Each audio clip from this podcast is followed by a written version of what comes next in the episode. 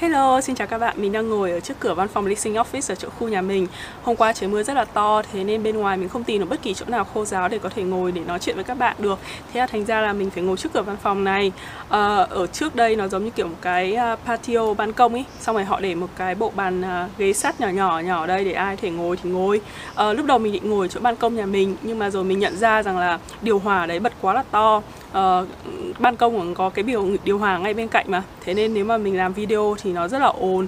Thế là không thể ngồi được cuối cùng mình lại phải chạy xuống đây ngồi trước cửa phòng leasing office. Thế là thành ra là sẽ có thể có một số người đi đi lại lại ở đằng sau hoặc ngay đằng sau mình đây. Nhưng mà thôi cũng không sao cả. Anyway, chủ đề của video ngày hôm nay sẽ là một chủ đề rất là vui vẻ Chỉ mang đơn thuần là tính chất giải trí. Lâu lắm rồi mình không tám với cả mọi người mấy chuyện linh tinh đúng không? Thì trong video này mình sẽ kể cho mọi người nghe những cái chuyện ngu ngốc của mình mà mình đã từng làm. Nói là ngu ngốc thì cũng không hẳn Nhưng mà uh, đó là những chuyện mà mình thấy nó khá là ngớ ngẩn Và uh, phải nói là hơi xấu hổ một chút à, mình kể cho các bạn vui vui ở đây thôi để cho các bạn thấy rằng là không phải là mình sinh ra là một đứa rất là uh, khôn khéo thông minh này kia đâu mà ch- chẳng qua là là sống nhiều có kinh nghiệm sống nhiều thì rút kinh nghiệm ra thôi. Chứ còn thực tế thì hồi xưa mình cũng có làm những cái chuyện rất là ngu si giống như mọi người thôi. Thế nên hôm nay mình sẽ kể cho các bạn nghe để xem là hồi bé mình đã ngu như thế nào nhá. Hồi cấp 1 à, lúc mà trước khi đi học thì như là trước khi đi học thì có nhiều chuyện ngu si lắm rồi nhưng mà cái chuyện sớm nhất là mình có thể nhớ được đó là việc mà mình nhét cái ngô một cái hạt ngô to đùng vào trong cái lỗ mũi. Chỉ làm sao cứ ấn ấn ấn nhét nhét nhét nhét thẳng vào trong lỗ mũi này xong rồi bị tắc không thở được. Xong mình không nhớ là như thế nào xong bố mẹ mình như còn dốc mình xuống hay là làm nào đập vào đấy. Ờ, nói chung là loay hoay một hồi mãi mới móc được cái cái hạt ngô ra khỏi cái lỗ mũi của mình. Và sau đấy thì một mũi mũi chảy tét tét tét tét. Đấy là cái hồi rất là bé mà mình có thể nhớ được. Uh, chuyện đấy thì uh, những cái chuyện ngu kiểu đấy thì chắc là đứa nào nó cũng uh, đứa ai cũng người ta cũng làm cả đúng không? Tại hồi bé xíu mà có biết gì đâu. Còn lớn lên một tí thì vào cấp 1 có một chuyện mà bây giờ nghĩ lại mình vẫn thấy xấu hổ. Đó là lần tỏ tình đầu tiên của mình hồi cấp 1 hồi đấy là uh, mình nhớ là lúc mà kiểu vừa đi học thôi ấy là mình có thích một bạn mình vẫn còn nhớ tên bạn ấy bạn ấy tên là Sơn Tùng. Thế nên thành ra cái tên Sơn Tùng là một cái tên nó rất là nhạy cảm với cả mình. À, mình cũng không nhớ mặt mũi của bạn ấy như thế nào nhưng mà mình chỉ nhớ là bạn ấy học dốt nhất lớp. Đấy tức là đã học dốt rồi nhưng mà chỉ được mỗi cái vẻ ngoài đẹp trai thôi mà mình cũng thích. Thế là mình để ý cái bạn Sơn Tùng đấy mà hồi đấy mình rất là máu. Kiểu hình như là bạn mới chỉ chuyển đến có một hai ngày thôi ấy là ngay lập tức mình đã viết thư tỏ tình các bạn ạ. Mình cũng không nhớ chính xác mình viết gì nhưng mà hình như là mình viết là sơn tùng à em yêu anh hay là cái khỉ gió gì đấy tận đại loại như thế. Sau khi mình lúc mà mình đang viết ấy thế là có một con bạn con đấy chính là con bạn thân uh, từ bé của mình cho đến lúc lớn. Bây giờ thì bọn mình không chơi với nhau nữa bởi một số các cái xích mích. Nhưng mà con đấy là một trong những đứa bạn thân đầu tiên của mình. Nó nhìn thấy mình viết uh, chữ một cái xong nó hỏi là mày viết cho ai đấy? Xong mình vẫn rất là ngây thơ mình nói là tao định viết cho sơn tùng kiểu như thế. Xong rồi nó ngay lập tức nó giật luôn cái tờ giấy đấy của mình và nó đưa thẳng cho cô luôn. Xong rồi mình vẫn nhớ là cô nhìn mình cô quay ra cô lườm mình cô nhìn mình. Xong cô chỉ nói rằng vớ va vớ vật đấy. Thế là lúc đấy mình cảm giác là xấu hổ một cách kinh khủng ấy. Uh, chắc là từ đó đấy là cái nỗi ám ảnh của mình nên từ đó cho đến tận bây giờ mình không bao giờ tỏ tình với ai cả. Tức là mình luôn bị gặp vấn đề và tỏ tình, mình không bao giờ thích ai, thứ mình không bao giờ mình mở miệng mình nói trước hay là gì hết. Đấy là do, chắc là do cái cú sốc của hồi bé. Chứ hồi bé thì mình rất là bạo bạo dạn, kiểu thích thì mình nói. Nhưng mà đấy, có bị con bạn thân, lúc đấy thì con đấy nó chưa thân với mình. Hồi bé mình cũng khá là ghét nó, hai đứa cũng hay ờ, đành hành nhau kiểu như vậy, nhưng mà sau đó thì chơi thân với nhau. Anyway đấy là chuyện đầu tiên hồi cấp 1 hình như sau đó thì đến trong cấp 1 mình cũng không làm chuyện gì ngu si lắm. Mặc dù là nhìn chung thì mình khá là ngu kiểu học ngu ấy các thứ cũng vô duyên. Nhưng mà không có chuyện gì quá to tát mà để làm mình nhớ. Nhưng mà đến cấp 2 thì lại có rất là nhiều chuyện.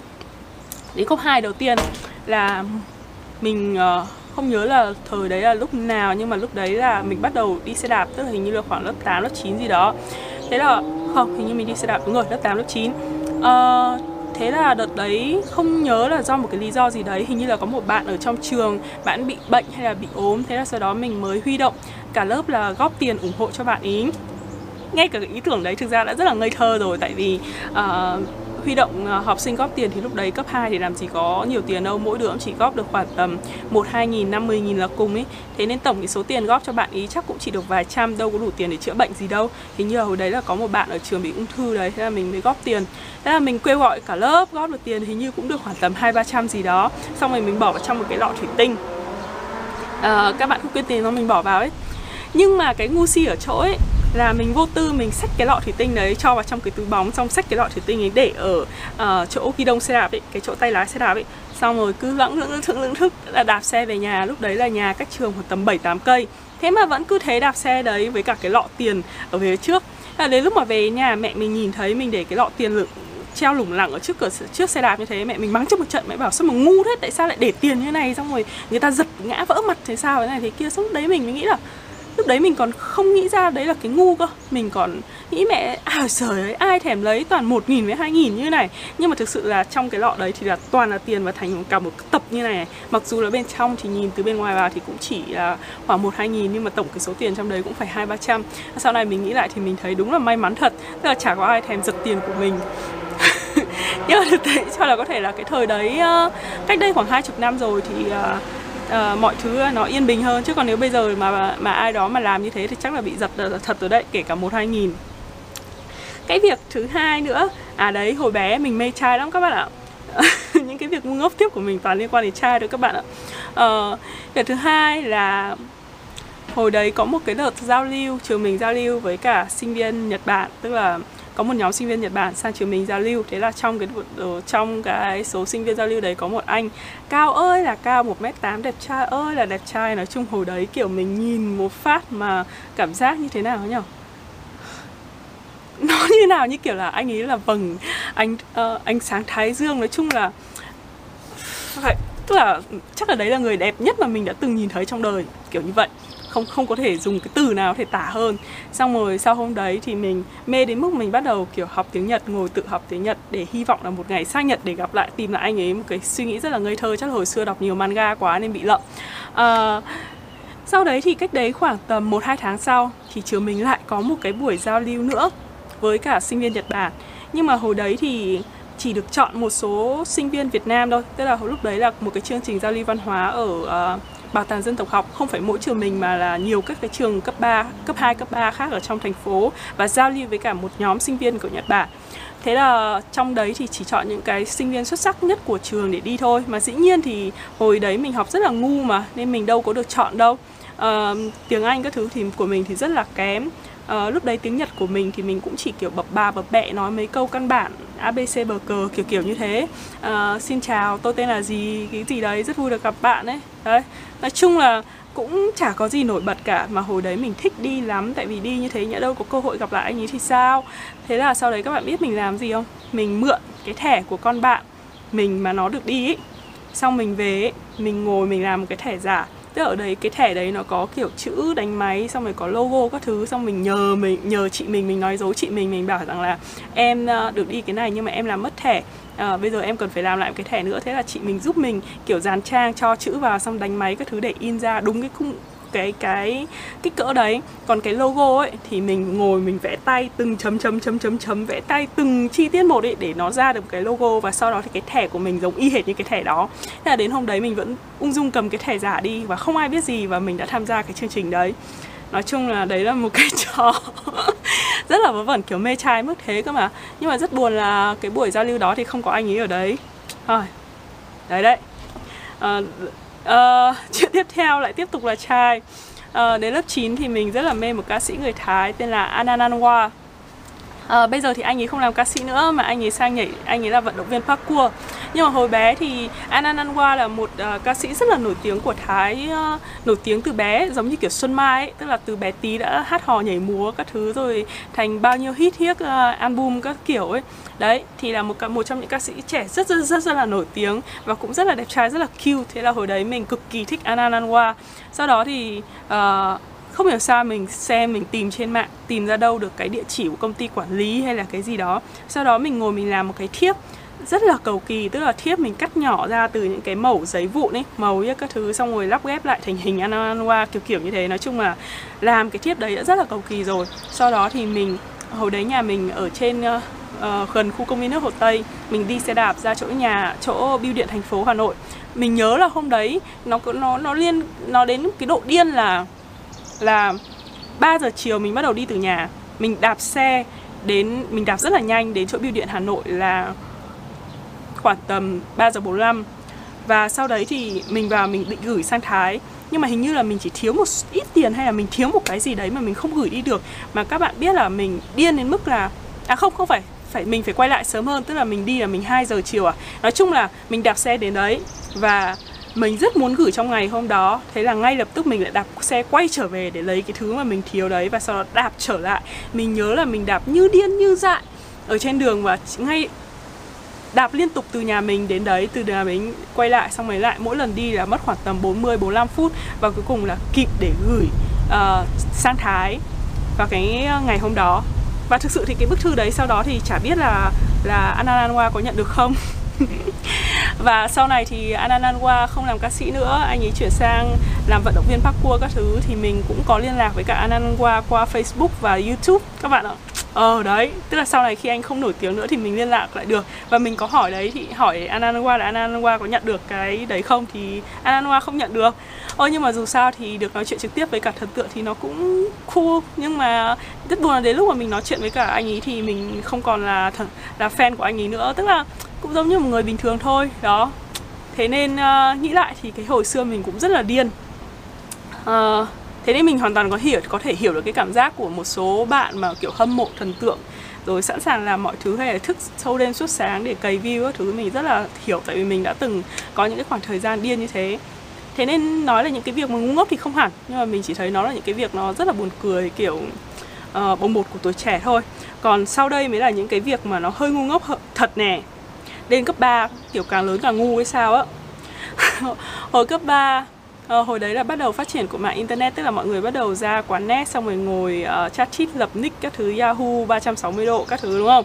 Và hồi đấy mình có viết nhật ký chung với cả một người lạ các bạn ạ. Tức là mình cũng không nhớ là tại sao mình quen anh ấy hình như là à hình như là vô tình anh ấy thấy mình ở quán net sau đó thì anh ấy nhìn lén cái nick của mình nick uh, Yahoo của mình. Sau đó thì anh ấy uh, chat chít nói chuyện các thứ. Xong rồi chẳng hiểu sao thì mình thấy hai anh em nói chuyện hợp nhau. Thế là sau đó thì bọn mình lập một cái page để ngồi viết nhật ký chung. Nghe lãng mạn lắm tức là viết kiểu như là uh, là hôm nay uh, ngày của mình như thế nào rất là hoàn hoàn toàn là kiểu tâm sự ấy. xong anh ấy cũng viết lại một số cái. Nhưng mà anh ấy thì anh ấy không viết nhiều. Còn lúc đấy mình rất là ngây thơ. Mình viết hết kể hết tất cả mọi chi tiết bạn bè như nào trường lớp ra sao uh, bố mẹ gia đình như thế nào uh, nhà nhức như ra cửa ra sao. Nói chung là hoàn toàn là tin tưởng tuyệt đối các bạn ạ. Uh, anh đấy uh, tên tên hình như là tên nick Yahoo ở đấy là Nguyễn Tiến Công Mạnh hay là Nguyễn Công Tiến Mạnh gì đó. Hồi hồi đấy thì mình hoàn toàn rất là tin tưởng nhưng mà thực sự bây giờ mà nghĩ lại thì mình thấy là việc đấy là một việc rất là dại dột. Tức là đấy là may mắn là anh đấy là một người khá là tốt. Tại vì uh, mặc dù là kiểu viết và chia sẻ như thế nhưng mà bọn mình thực ra là chưa gần như là chưa gặp nhau tí nào uh, mình quen anh ấy từ hồi cấp 3 hai người viết nhật ký chung đến khi nào đến lúc mà mình vào đại học thì mình không viết nữa. Uh, gọi là không liên lạc nữa dần dần không liên lạc nữa. Chắc là tại vì anh ấy cũng bắt đầu có người yêu xong mình cũng có bạn trai rồi các thứ thì không liên lạc nữa. Chỉ có lúc mà bố mình mất hồi năm thứ nhất đại học thì là lúc đấy mình có báo lại cho anh ấy. Thì lần đầu tiên anh ấy gặp mình là vào trong đám tang của bố mình. Và sau đấy thì trước khi mình đi du học thì anh ấy gặp lại mình một lần nữa. Uh, tức là mình chỉ gặp anh ấy duy nhất hai lần trong đời mà lần đầu tiên vào trong đám tang của bố mình thì mình không hề biết.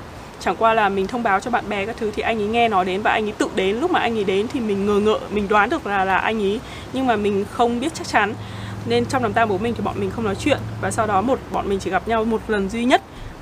Uh, thế thôi còn sau đấy thì cũng không liên lạc lại nữa. Thì mình cũng không biết là bây giờ anh ấy như thế nào. Nên nếu mà anh có xem được video này thì anh liên lạc lại với em nhé để em muốn xem tình hình bây giờ cuộc sống của anh ra sao. Uh, nó cũng là cái hay tức là bạn quen một cái người lạ và bạn hoàn toàn tin tưởng uh, nói chuyện chia sẻ như thế. Nhưng mà thực sự thì nếu mà dưới con mắt của một số những người khác thì đây sẽ là một chuyện rất là ngu ngốc. Tại vì bạn nói chuyện mọi thứ mọi thông tin cá nhân bí mật uh, về gia đình các thứ của bạn cho một người hoàn toàn xa lạ. Nếu họ là người tốt thì ok còn nếu mà họ là người xấu thì rất là tệ đúng không? Thế nên việc này có vẫn có thể xét là một việc khá là ngu ngốc. Và mình là một con một đứa đứa ngu ngốc khá là may mắn. Thế mình bảo các bạn mà mình là một người khá là may mắn trong con đường kiểu bạn bè các thứ. Mình rất ít khi gặp người xấu.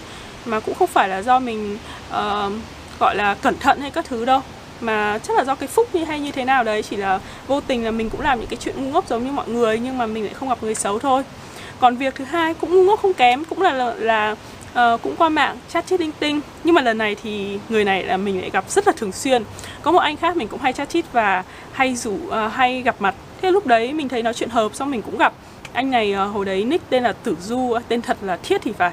Uh, một lần nữa nếu anh Thiết vẫn có xem video này thì anh liên lạc lại với em nhé để uh, nắm bắt tình hình xem dạo này anh đã cưới vợ chưa bao nhiêu con rồi các thứ. Thì đối với bạn mình ấy, hồi hồi cấp 3 ấy mình cũng có quen với cả một số uh, bạn bè mà những đứa con gái cũng nhẹ dạ cả tin kiểu như kiểu hot girl ấy xong rồi quen người này người kia trên mạng xong đến lúc mà gặp mặt ấy thì có một số đứa thực sự là bị hại ấy, tức là bị những cái người ở trên mạng đấy gặp mặt và bị hại thật. Còn không hiểu sao những người mình gặp mặt ấy thì ai cũng là người tốt cả và chả ai thèm hại mình hoặc có thể là họ cũng không phải là tốt đâu nhưng đến lúc mà gặp mặt mình thì họ thấy mặt mình ngớ ngẩn quá hay là không xinh đẹp hay là như thế nào đấy nên chả ai thèm hại hay sao ấy. Thì anh này cũng thế lúc mà gặp mặt mình thì cũng chỉ đơn giản là hay đưa mình đi chơi đưa mình đi ăn uống đi nói chuyện linh ta linh tinh. Xong rồi đợt đấy thì khi nào mà mình chán giống, giống như kiểu một người anh ấy nhưng cũng không hẳn là anh. Uh, nói không hẳn là anh là tại vì mình không có cái sự kính trọng giống như một người anh trai đối với cả anh này. Nó giống như một người bạn hơn. Và khi nào nhưng mà người bạn lại trả tiền ăn cho mình đại loại thế. Nghe nó hơi lợi dụng một chút. Nhưng mà mình thấy đấy cũng là một sự may mắn tại vì à, không phải là ai đi gặp người lạ xong đi ăn uống các thứ với cả người lạ vô tư để cho người ta đưa đi chơi mà lại có thể an toàn và uh, có một người bạn như mình. Nhưng mà cái hành động đấy thì mình vẫn phải xét vào là hành động hơi bị ngu ngốc. Xong rồi cái này ấy, thì chắc là còn cũng ngu không kém. Là một ngày đẹp trời năm cấp 3 hồi đấy là nhà mình ở trên gần công viên nước Hồ Tây. À, sau đó thì lúc đấy hình như là lớp 12 mình bắt đầu chuyển sang không đi xe đạp nữa mà mình đi xe buýt. Tại vì nó quá mệt nên mình muốn tranh thủ cái thời gian đi trên xe buýt để có thể ngủ thêm ấy. Với cả để nghe thêm uh, hồi mình kể các bạn là mình hay thu âm các cái bài học ấy xong mình nghe nghe ở trên đường ấy. Đó thì có một cái hôm mình nhớ là mình đợi rất là lâu ở bến xe buýt, nhưng mà xe buýt không tới. Cả lúc mình đang đợi thì có một anh đi xe Airblade thì phải xăm trổ đầy mình các thứ. Anh ấy phóng đến, anh ấy đứng trước mặt mình, xong anh ấy hỏi đường. Anh ấy hỏi đường, xong mình cũng chỉ chỉ chỉ chỉ các thứ linh tinh. Xong chỉ một lúc lâu sau, thế anh lại đi vòng vòng vòng vòng lại, hình như là năm 10 phút sau lại quay ra vẫn thấy mình đợi xe buýt. Thế là ông ấy mới đứng đấy ông ấy hỏi là xem đợi xe buýt lâu thế mà xe buýt không đến à? Xong rồi mình cũng vô tư mình bảo vâng em đợi mãi này này không đến thế này kia. Xong ông ấy bảo là em đi đâu không để anh chở đi cho chứ đợi xe buýt giữa trời nắng thế này thì khổ lắm. Uh, xong mình cũng ngần ngại xong mình cũng nói là ờ em muốn đi xuống trường kim liên như thế này thế kia. Xong bảo thôi rồi để anh chở cho. Thứ lúc đấy thì thực sự ấy là mình cũng biết là như thế là không nên không nên lên xe người lạ đâu mà nhất là một ông anh kiểu xăm trổ đời mình như thế nhưng mà thực sự là đứng giữa trời nắng nắng trang trang thứ, nắng ở Hà Nội vào mùa hè mà mệt ơi là mệt mà mình không còn sức nữa. Thế là thành ra là mình cứ đại đi lên xe, vẫn vô tư lên xe để cho ông ấy đèo đến trường. Và trên đường đi thì mình cũng, kiểu, nói chuyện hỏi han linh tay tinh bình thường, công việc học hành này sao? Mình cũng chả hỏi tên, cũng chả hỏi số điện thoại, ông ấy cũng chả hỏi tên, hỏi số điện thoại gì của mình cả. Và ông ấy đưa đến, mình đến trường, xong rồi thôi. tức là hoàn toàn là người tốt và đúng là kiểu mục đích đơn thuần thôi đưa mình đến trường và sau đó là bye bye chào em. Vâng em cảm ơn anh chào anh. Đấy rất là đơn giản đấy không? Thế có những cái mà mình bảo với bạn là hành động của mình nó rất là ngu nhưng mà mình rất là may mắn vì mình gặp những cái người tốt thật. Uh, họ không làm gì cả. Và đấy thậm chí còn không cả xin số điện thoại. Họ có thể sau khi nói chuyện với mình xong thì họ thấy là con này không xứng đáng để lừa kiểu như vậy ok xong rồi đến lên đại học này. Đại học trình độ ngu còn chắc là cao hơn bậc nữa. À, hôm à, lúc mà vào đại học hồi đấy đại học mình là trường đại học kiến trúc xong hồi năm thứ nhất thì mình cũng đi xe buýt.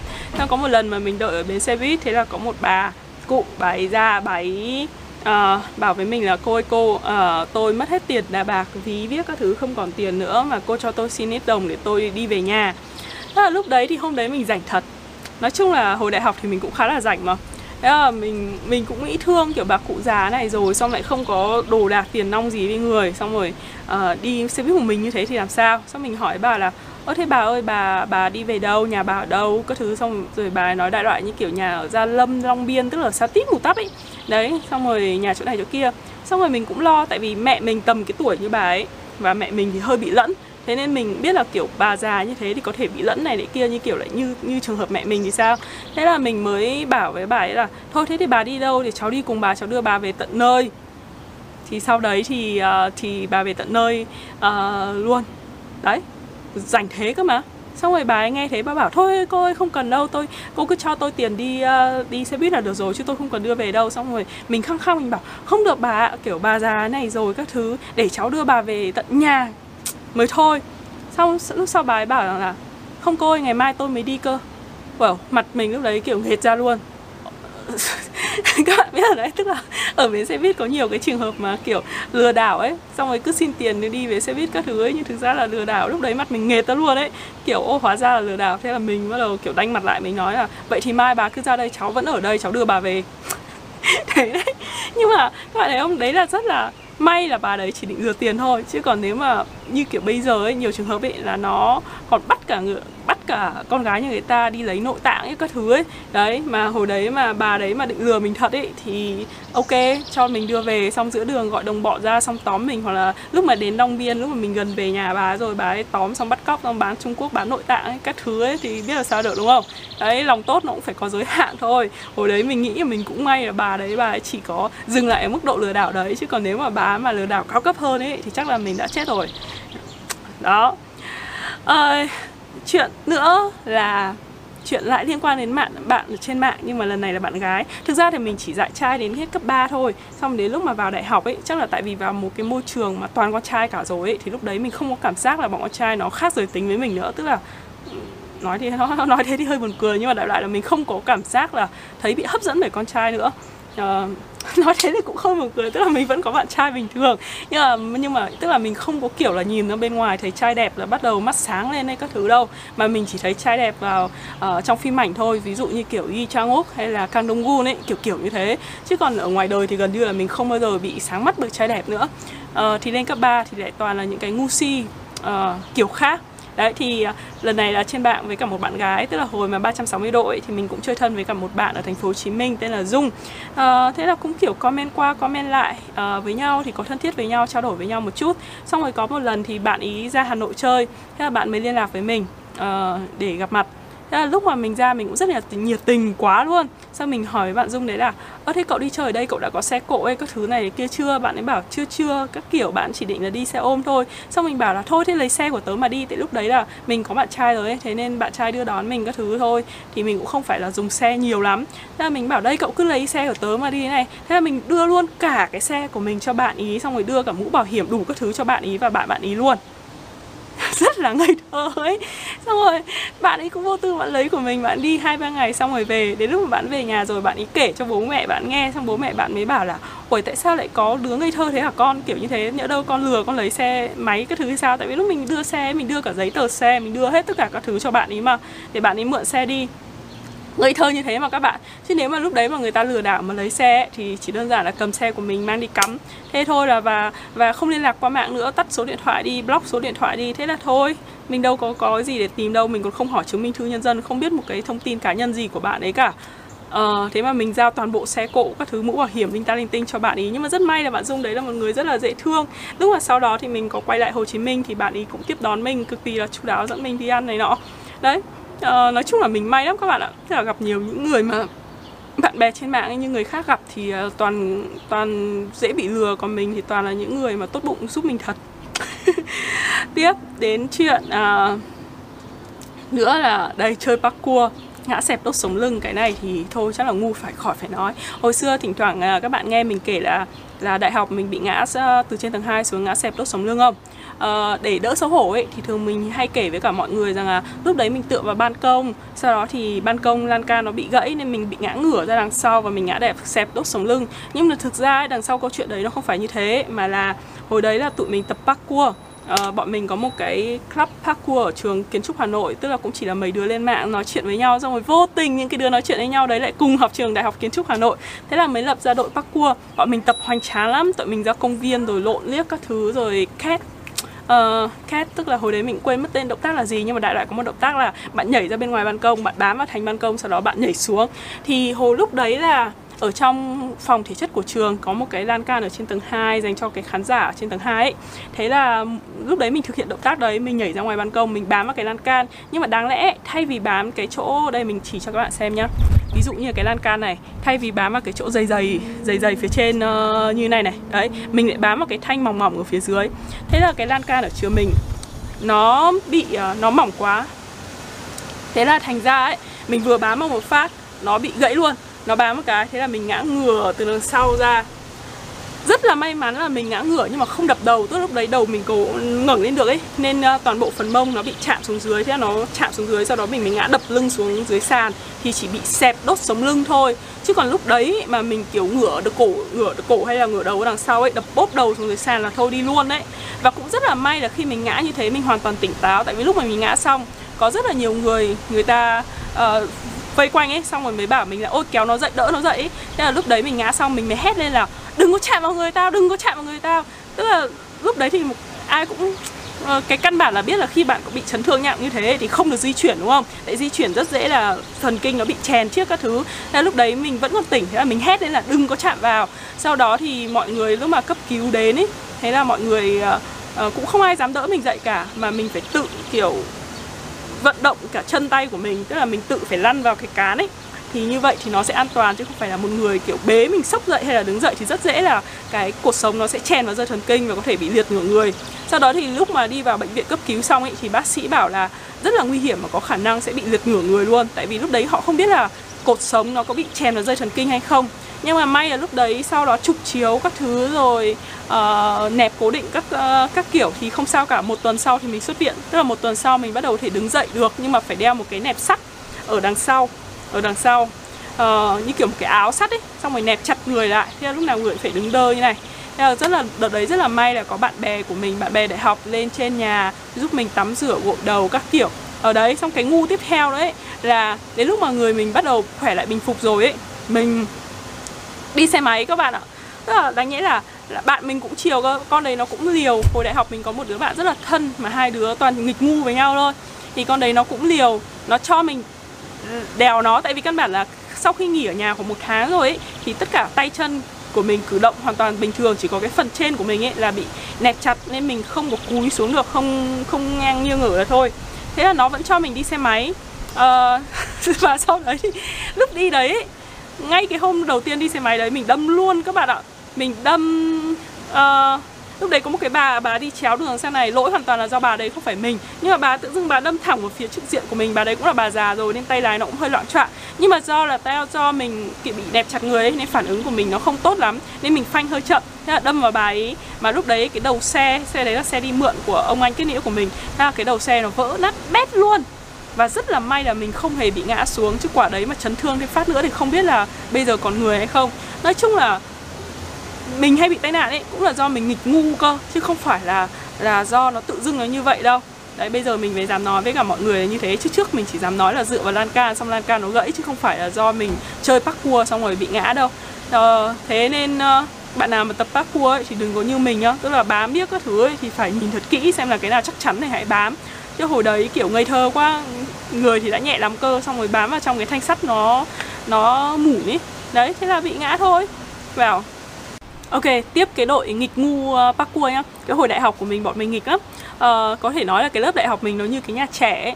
Thế là hồi đấy uh, mình lại là lớp trưởng Xong rồi rất là hay đầu têu những cái trò nghịch ngu. Uh, Đợt đấy có một cái trò mà cứ kiểu đến sinh nhật đứa nào ấy Thì bọn mình tổ chức úp sọt uh, người đầu tiên mà mình úp sọt là người yêu cũ tức là tự dưng hôm đấy uh, à đây không phải chuyện nghịch ngu mình chỉ là kể đến cái truyền thống úp sọt thôi.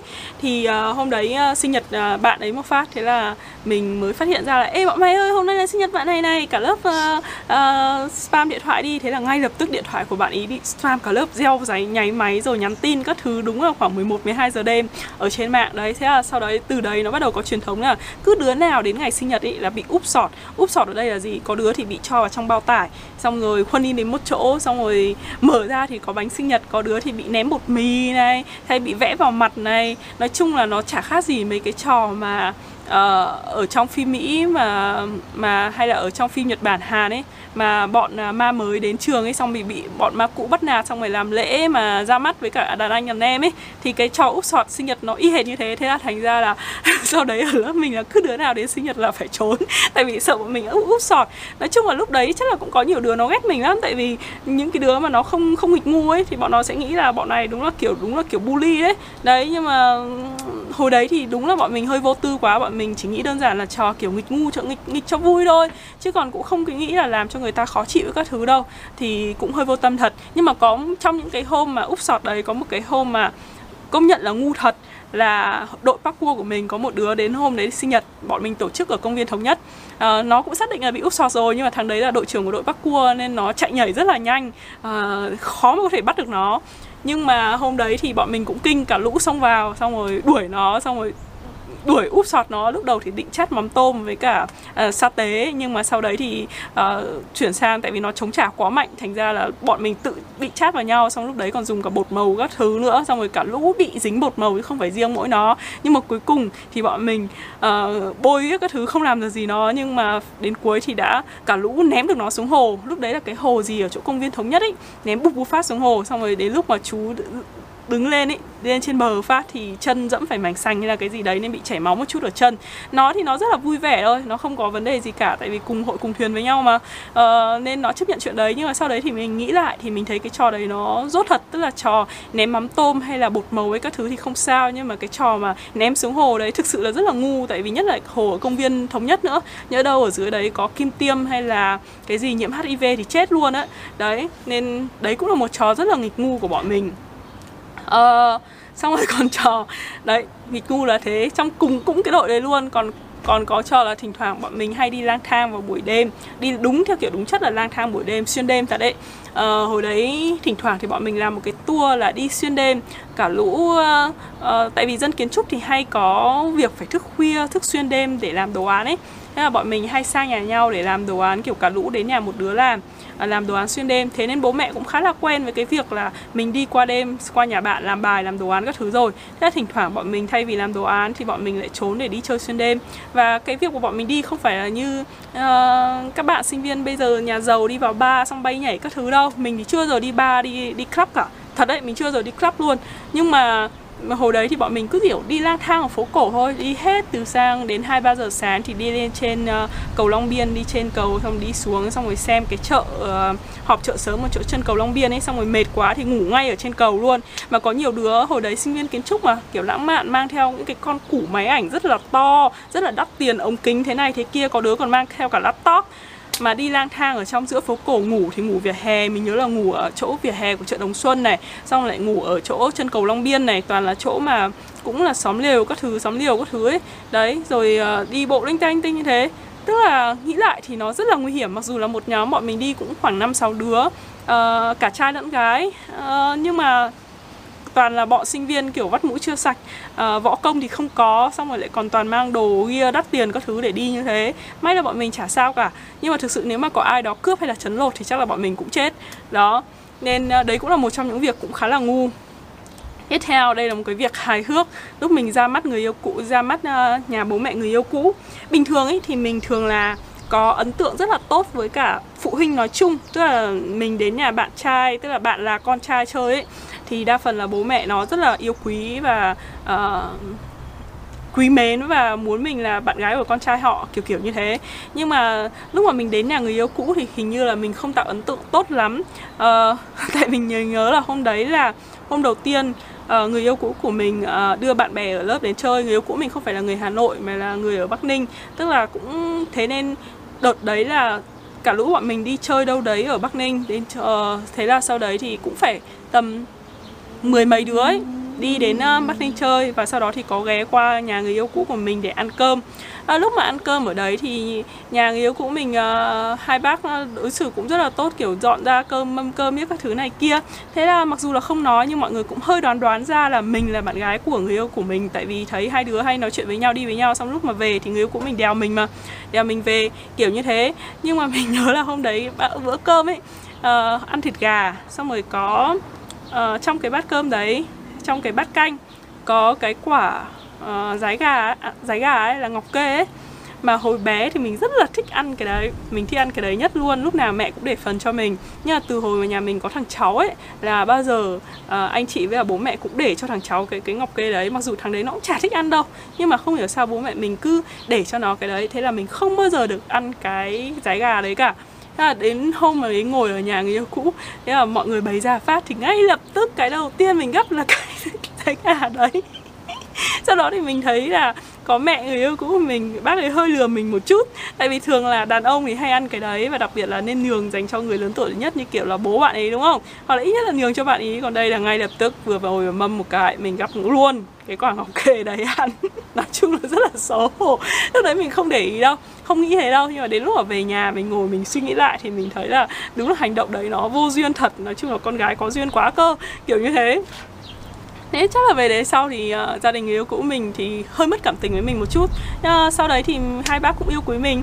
Uh, nhưng mà chỉ có cái thời gian đầu thì do chưa hiểu nhau thì hơi mất cảm tình một tẹo thôi. Đó. Nói chung là rất là hài hước.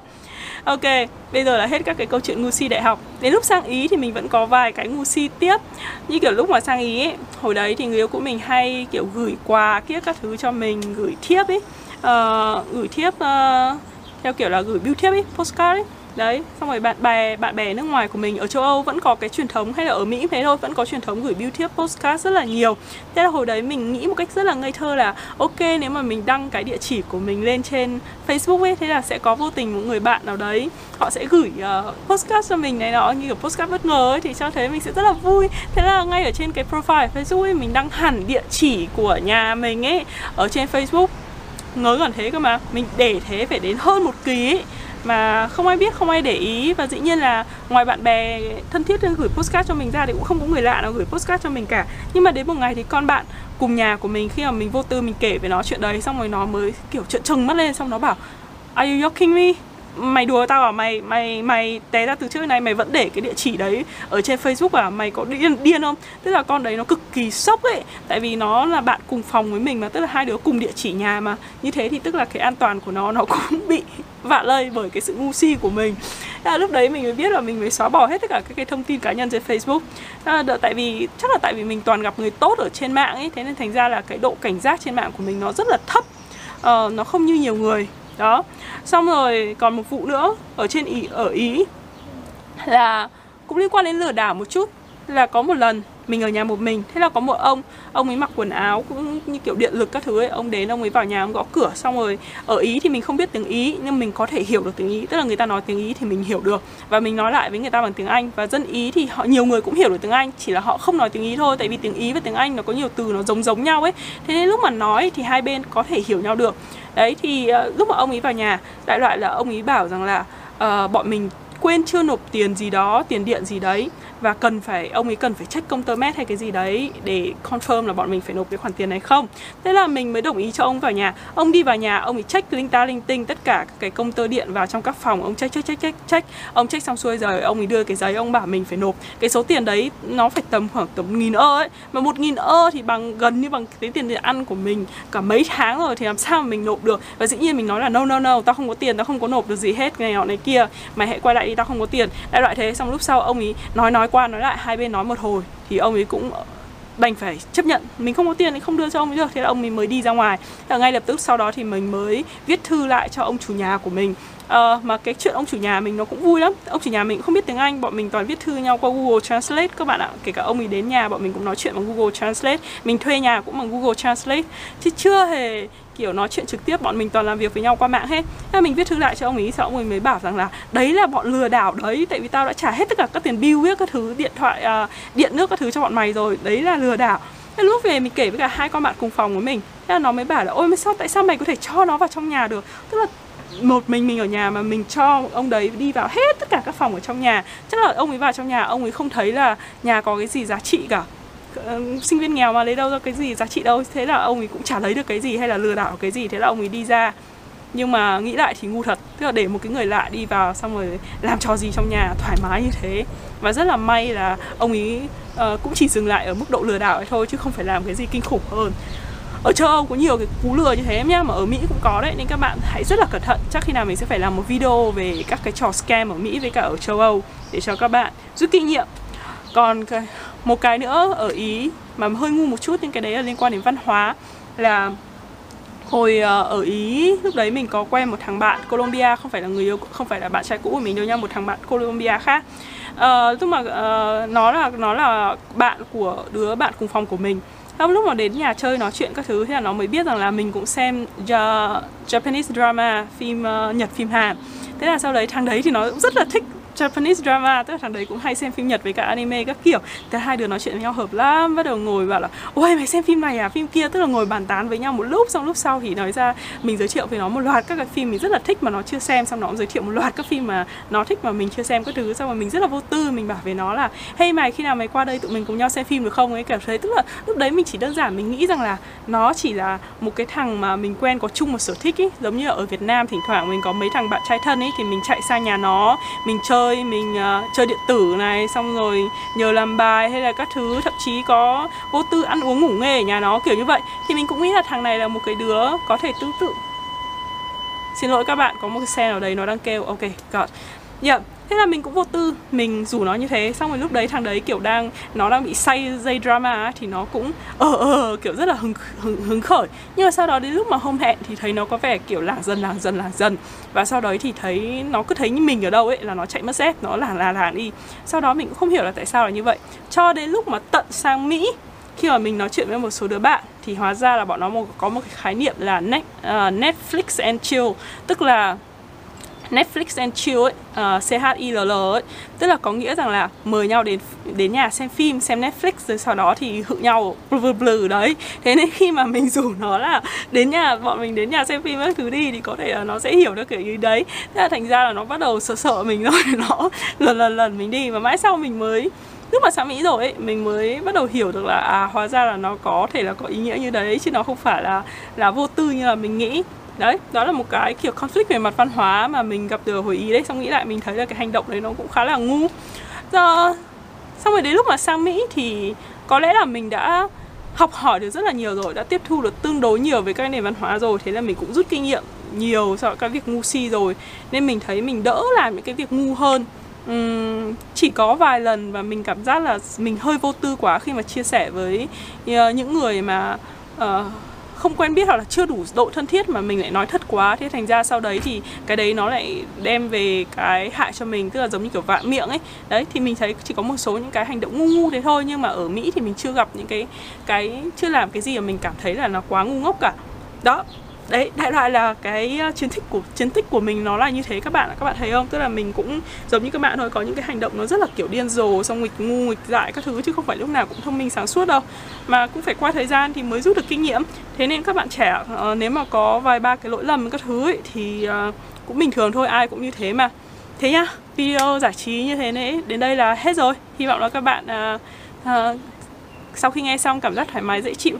Thế nhá bye bye. Hẹn gặp lại các bạn lần sau.